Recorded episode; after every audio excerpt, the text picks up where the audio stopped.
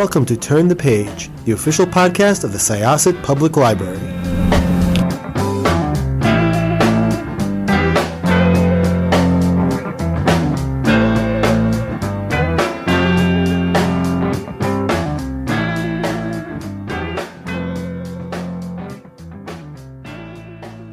Hello, everybody. This is Evelyn Hershkowitz, Reader Services Librarian from the Syosset Public Library on our Turn the Page podcast.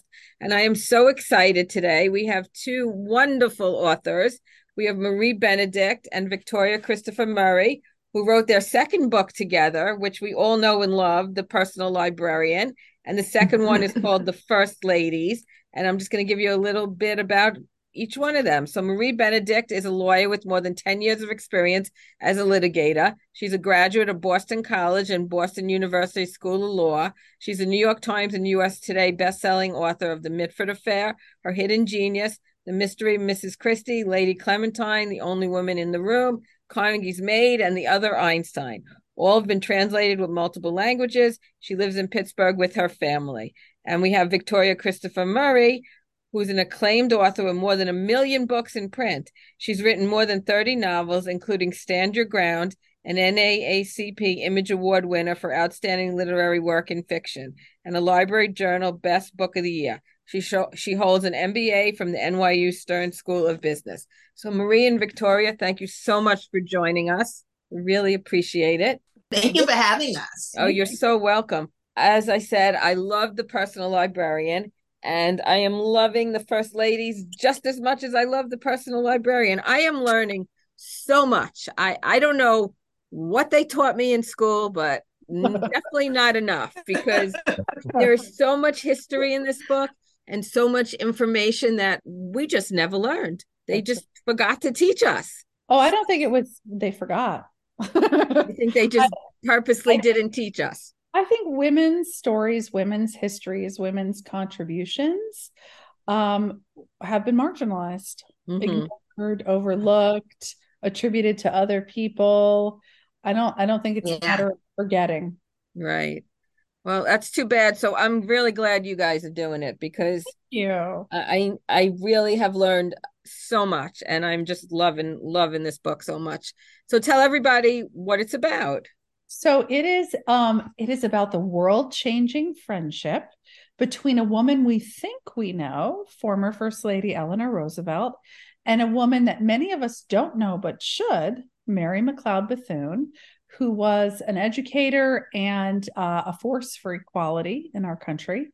And these two women came together and became best friends at a time of Jim Crow and segregation, but they also joined forces to really make incredible contributions that laid the groundwork for the civil rights movement. Yes. I mean, it's just some of the things in this book could just blow your mind, that you can't even believe that this is what happened not that long ago. That's right. Like not that long ago, right? It's sad. It's so sad that it's just crazy. I mean, fortunately, I don't know which one. I was brought up in a place where I didn't have access to, I didn't know what went on in other communities and I didn't know it. And as I read this, it breaks my heart how people were treated and how unfair. And like I said, it wasn't that long ago. Right. It's shocking. Yeah. And, not very much has changed. People don't know what goes on outside of their communities. None of us do. How would we? Right. We did a book signing the other day, and a young lady said she lives in a small rural community, and she doesn't have an opportunity to interact with other people. She can only make judgments based on what she sees on the news. Mm-hmm. And so was grateful for the books in the same way you are, but I don't think you should feel bad, because that's what's happening even today. How would we know? That's right. Well, I'm glad you're writing about it so that we all can know. So what was your writing life like for the two of you? How did you split the writing? So we did it the same way we did The Personal Librarian, really, because one of the things that we wanted to do is, even though there are two characters, we still wanted it to feel like one voice. like it was done together. Of course, the people would be different, but we speak about the overall story, and we've discussed that for months. And then we break it up into chunks where we talk about it, and we talk it through so much that sometimes the chapters are already written almost by the time one of us decides to take which one we're doing.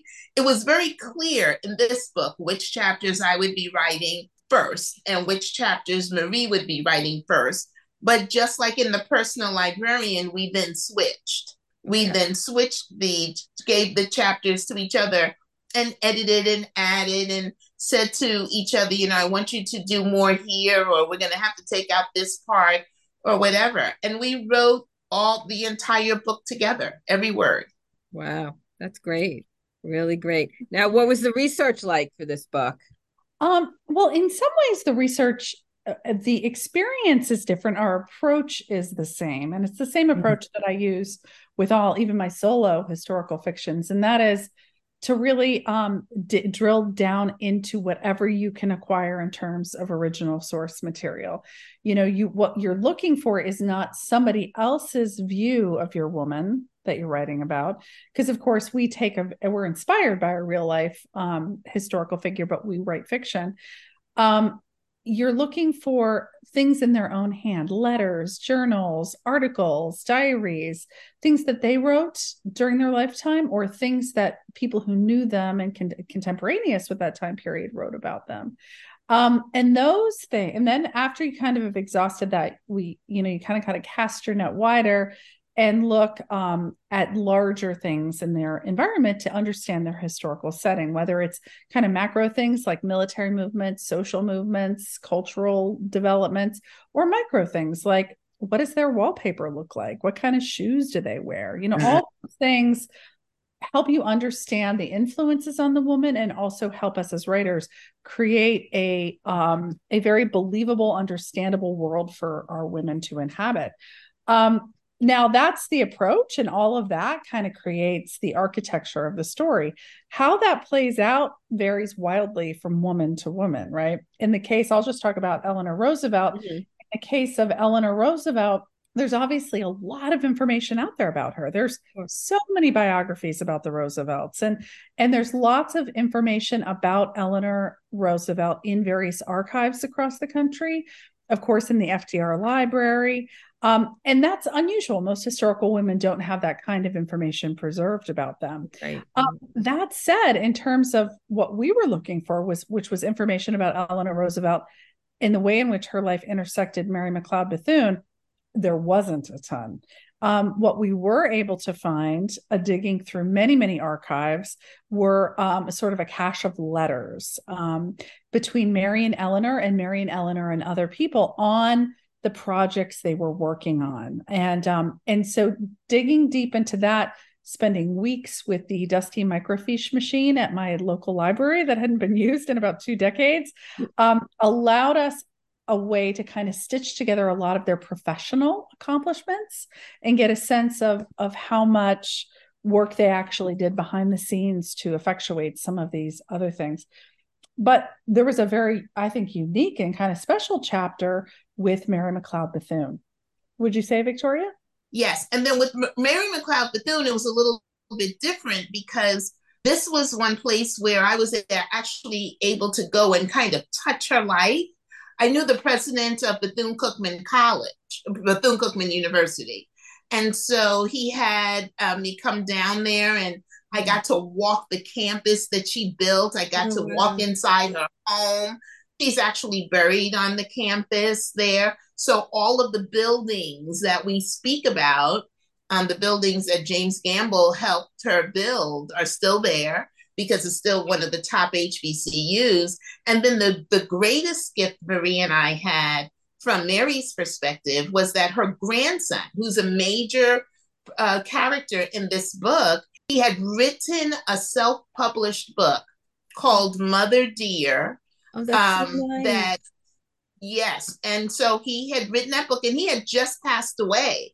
He had just passed away recently when I went down there. So I was given the book which was like the greatest gift to not only know more, not only for our book, but for Marie and I to get to know Mary so much better. And we were given the book, and then his daughter, it would be Mary's great-granddaughter, still worked at the college. So I had a chance to speak with her. So we had a perspective of Mary that you don't often get, you know, that close and personal. Oh, that is so wonderful. So the college is where? In Daytona?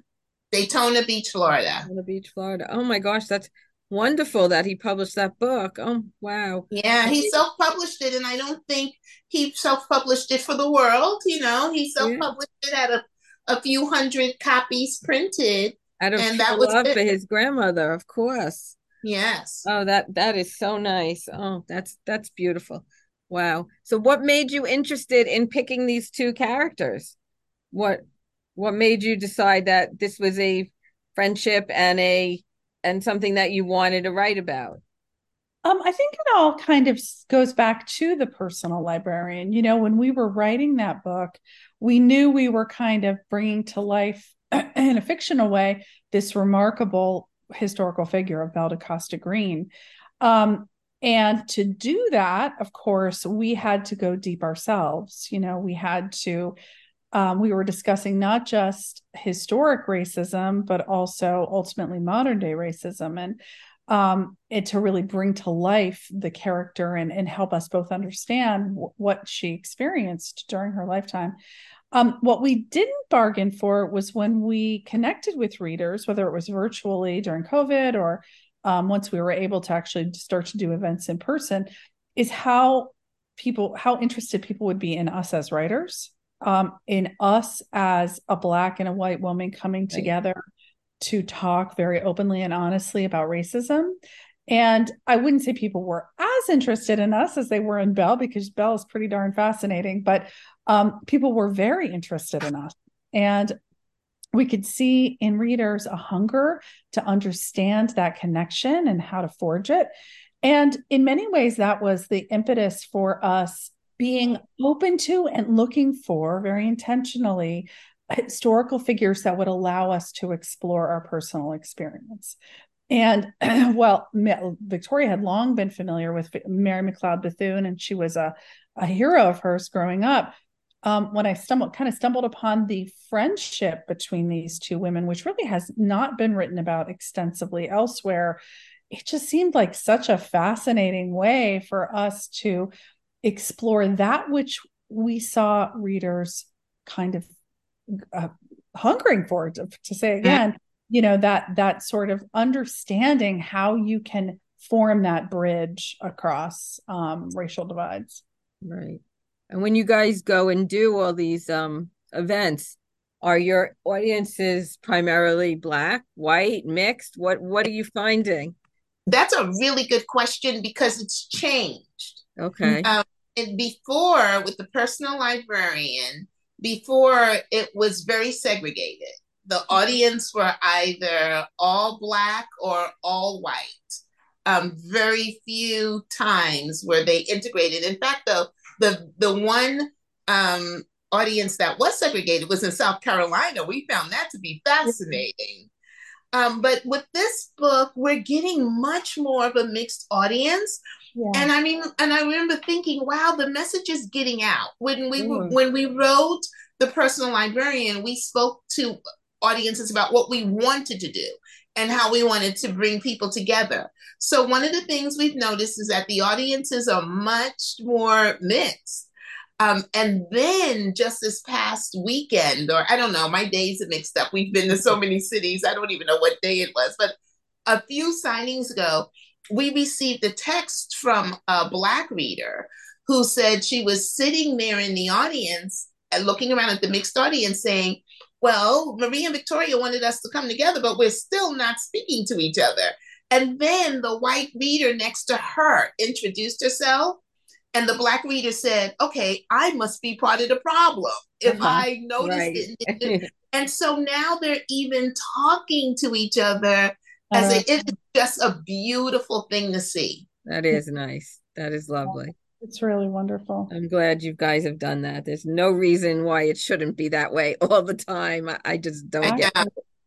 Well, you know, I think people feel uncomfortable. Yeah. And I think one of the things that we've noticed that because we've had to have uncomfortable conversations. Sure. And so we know now these books are so important because it gives people a safe place to land. It gives people a place where they can ask tough questions and uncomfortable questions, but it's in the safety of a fiction, of a novel. Mm-hmm. And so we've had questions on this round that we would have never had before, where even Marie and I had to squirm a little bit, but it was wonderful because the questions were asked in a mixed audience, and then we get to talk about it and people get to hear the answers. What were some of the questions? Can you tell us some of the questions? Anything in particular you remember that? So we had in one of our, I think it was towards the beginning, you know, we've been on tour for like a month. Yeah, the book came out in June. So yeah. Yeah, we've been a lot of places. And we had a white reader raise her hand and say that she had noticed that in our author's notes that the word Black was capitalized, but the word white was not. Oh. And it was something that she had noticed before. And she didn't want to offend anybody, but she was really curious about that. And Victoria handled it so beautifully, but it was interesting. We kind of looked at each other like, okay, nobody would have asked us that question when we were talking about The Personal Librarian, mm-hmm. but it felt so satisfying because our goal had been to create an environment where people could ask those questions, where people could be comfortable asking a question that could potentially be fraught with discomfort. And you could see the audience. Some of them were a little bristling, not sure how it was going to go. And then Victoria started talking. And the reason that I happen to just know is that had been a question that I had asked Marie. You know, it just looks weird and awkward in a sentence, but I'm writing my first solo historical fiction. Oh, goodness. Good. That's great. Yes. And has me under a lot of pressure right now, but that's another book to write. But, and I had just done some research on that, on the capitalization of Black. And it actually started in 1927 with W.E.B. Du Bois. Okay. And he, if you look at reviews of music or acting, Negro was always lowercase, where Caucasian was capitalized. That's the opposite. Yeah, and he said, you need to capitalize it. It's racist. It's our race. Right. And so the New York Times and the other publications turned him down. But as the years went on, it continued. And the reason today, a lot of things happened in between, but the reason today that Black is capitalized and white is lowercase is Black is the definition of the race. It has changed over the years from Negro to African American to Black, but it's always capitalized when you're talking about the race. And so when you're talking about the white race, it's Caucasian, that's capitalized. So Black is capitalized because today that's what Black people known about as the race, and white is the skin color. And so even in our book, when we talk about colored people, because that's the word they use, that's lowercase because that's the skin color. Mm-hmm. But Negro is capitalized. So you always capitalize the race, and that's what it is. Wow, that is interesting. Because she said the lady came up to us and she was so grateful. But then it even went on beyond that. Remember that, Marie? Because then we got a text from a Black reader who at first, I won't say she was offended by the question, but she's like, why do people want to take things away from us? And then we were able to text her back and say, but if we don't have these kinds of questions, nobody will ever know how you feel. Right. And she said, you know what? You're right. And from now on, I'm going to be more patient with answering questions. You guys are really opening everything up. It's so great. It really is. So what is your new historical fiction book about? Oh, it's so good. Well, you know, it's so funny. It's a solo book, but Marie is right here next to me. In fact, she gave the title. We think it's going to be called The Muse of Harlem. And it's about, if you have a favorite Harlem Renaissance writer, there was a Black woman who discovered them all. Oh. She discovered Langston Hughes, Zora Neale Hurston, Countee Cullen, Nella Larsen, every single one. Every single one. And she's been erased from history. Her name is Jessie Redmon Fauset. And she has just such an interesting story because she went to Harlem with her stepmother, who was the only mother she knew, who was Jewish, but who also participated in the movement as well, the Harlem Renaissance. And then there's the little juicy part of her affair with W.E.B. Du Bois, but that's just a little side thing. So I'm very excited. That sounds great. When is that due out? That will be coming out in January 25. It's due next Tuesday. Oh, okay. You are busy. How did you write while you were on this tour? I mean, that must have been such fun. Oh my. And Maria's writing too. So yeah, it was tough to write on tour. We had some long car drives. So while somebody was driving us, we tried to write and work. But it's really hard because it's exhausting. There were days when we had 3 events in one day. Oh, wow. And keep you busy. So Marie, what are you writing? Well, I have, I can't say exactly right now, but just to say that I have a new book coming out in spring of 2024. Is that right? Spring of 2020? No, spring of 2025. Spring of 2025. So nothing in 2024 for either one of you? No, we'll bring out the paperback of this book. But, and then you'll have to go on tour again to promote the paperback. I don't know. Hopefully not. We did a paperback tour for The Personal Librarian because we hadn't been able to do a hardcover tour. Right. That makes sense. I think we have covered so much ground with this hardcover tour.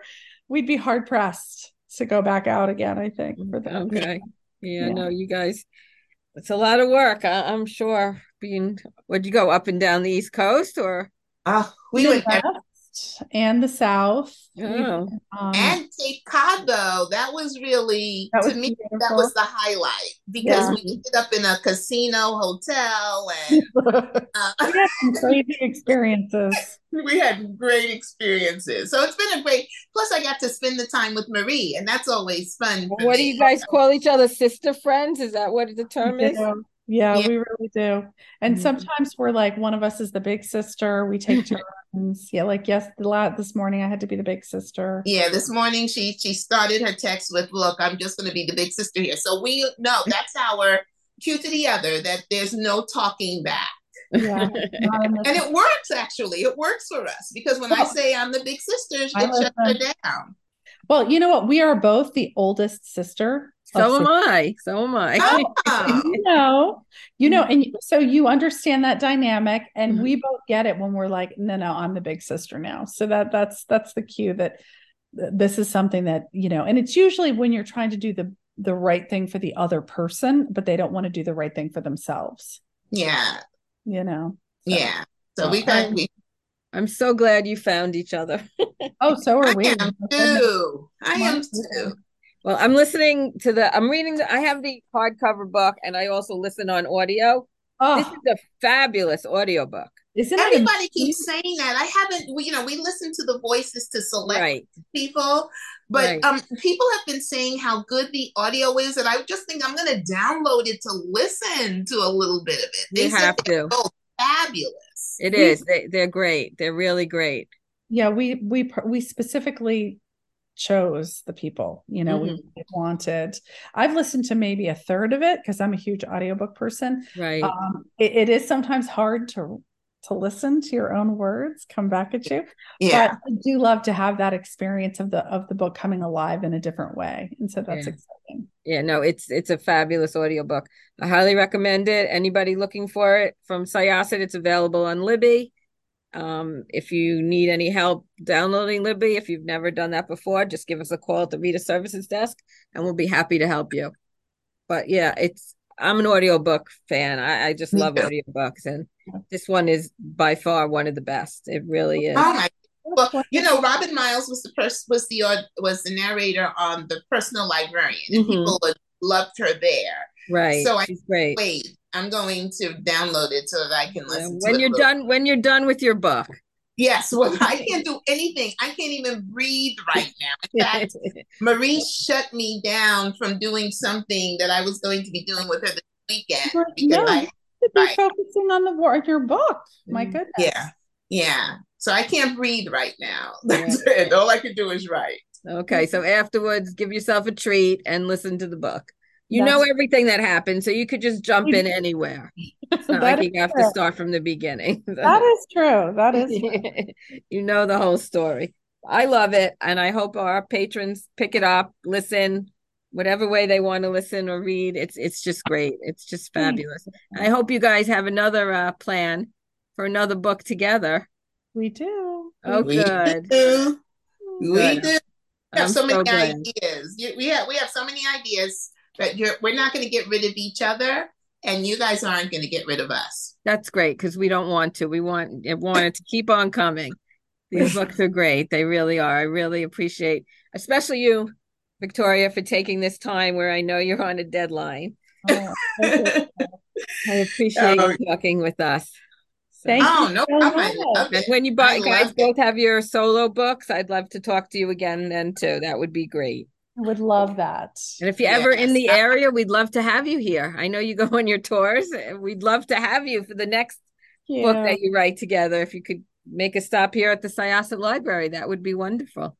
All right. Well, I would love to, because I love your New York accent. You know, New York is home for me. So is that where you're from? Where are you from? I'm from New York. I was born in Manhattan. I was born in Mount Sinai Hospital. Oh, my gosh. Of course. Yes.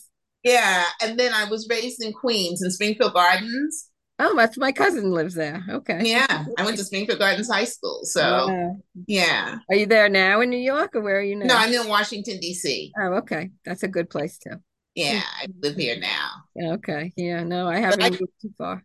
I can listen to your accent all day long. It makes me feel like home.